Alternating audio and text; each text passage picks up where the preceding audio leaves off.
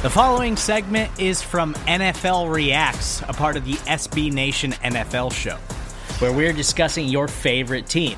Subscribe to the S B Nation N F L show to make sure you don't miss conversations like this one. I actually want to talk about those Bucs wide receivers. Obviously, Tom Brady, fantastic. Yeah, the thumb injury, obviously not bothering him at all. The only thing that could slow Tom Brady down this season is the rain in New England. Everything else has been like completely unstoppable.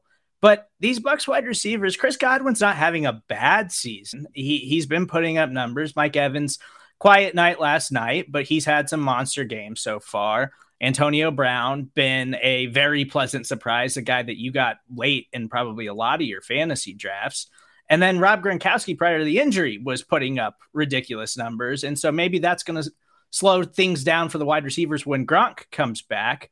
But I like you're starting all of these pass catchers every week, right? Like, and, and just hoping that that's the guy who goes off this week, because there's enough volume in this offense moving forward that all of these guys can be productive on a weekly basis. I think we're in a position where like Tom Brady M V P chatter, like, might be legitimate at this point. I know, I know we had, uh, when Kyler was putting up the crazy numbers and uh, his team was the last undefeated, we, he was kind of the leader a little bit. But I do wonder if like Tom Brady has another M V P in him, and that's just so scary.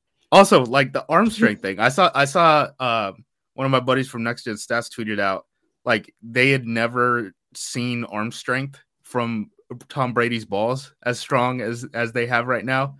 All right, that it's getting a little suspicious. Like the fact that he's at this age and it doesn't look like he's ever had a better arm than he does right now.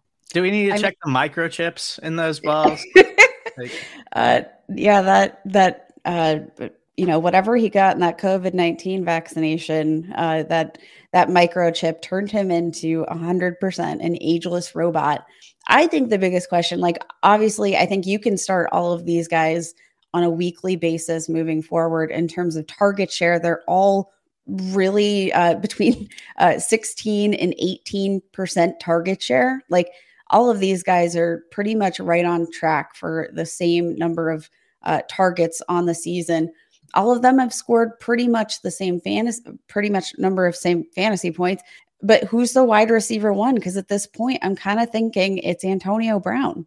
That's what's scary about this offense is that Antonio Brown looks like he's the same old Antonio Brown. Like when he came in halfway through last season, we, you know, he had been out of football for a while, dealing with all kinds of off the field issues, and they were kind of slow to get him acclimated to the offense. And now that he is, he just looks like the same old Antonio Brown, and Gronk prior to the injury just looked like the same old Gronk. Like this team's dealing with a lot of injuries right now, but when they're healthy, they're, they they seem like they're going to be a problem for anybody in the N F L to stop. So, yeah, start all your Bucs moving forward, and that includes Leonard Fournette, who had a very nice game last night. Lombardi Lenny, dude, he is uh, actually crushing it, and not just in terms of the box score. So, like, I mean, sometimes the box score can always come down to be deceiving, like, Leonard Fournette just looks like he's running with power. He looks like he's he's playing decisively.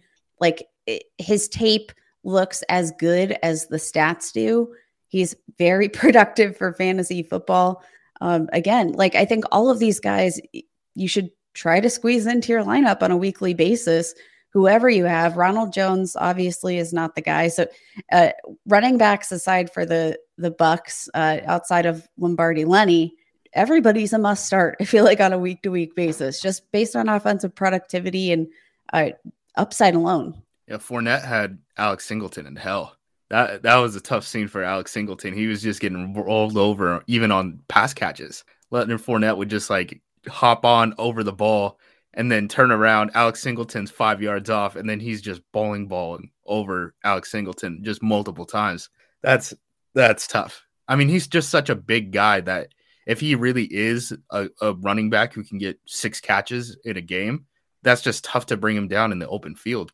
Leonard is a thick boy, man. He is a thick dude when he is just mowing people down on the football field.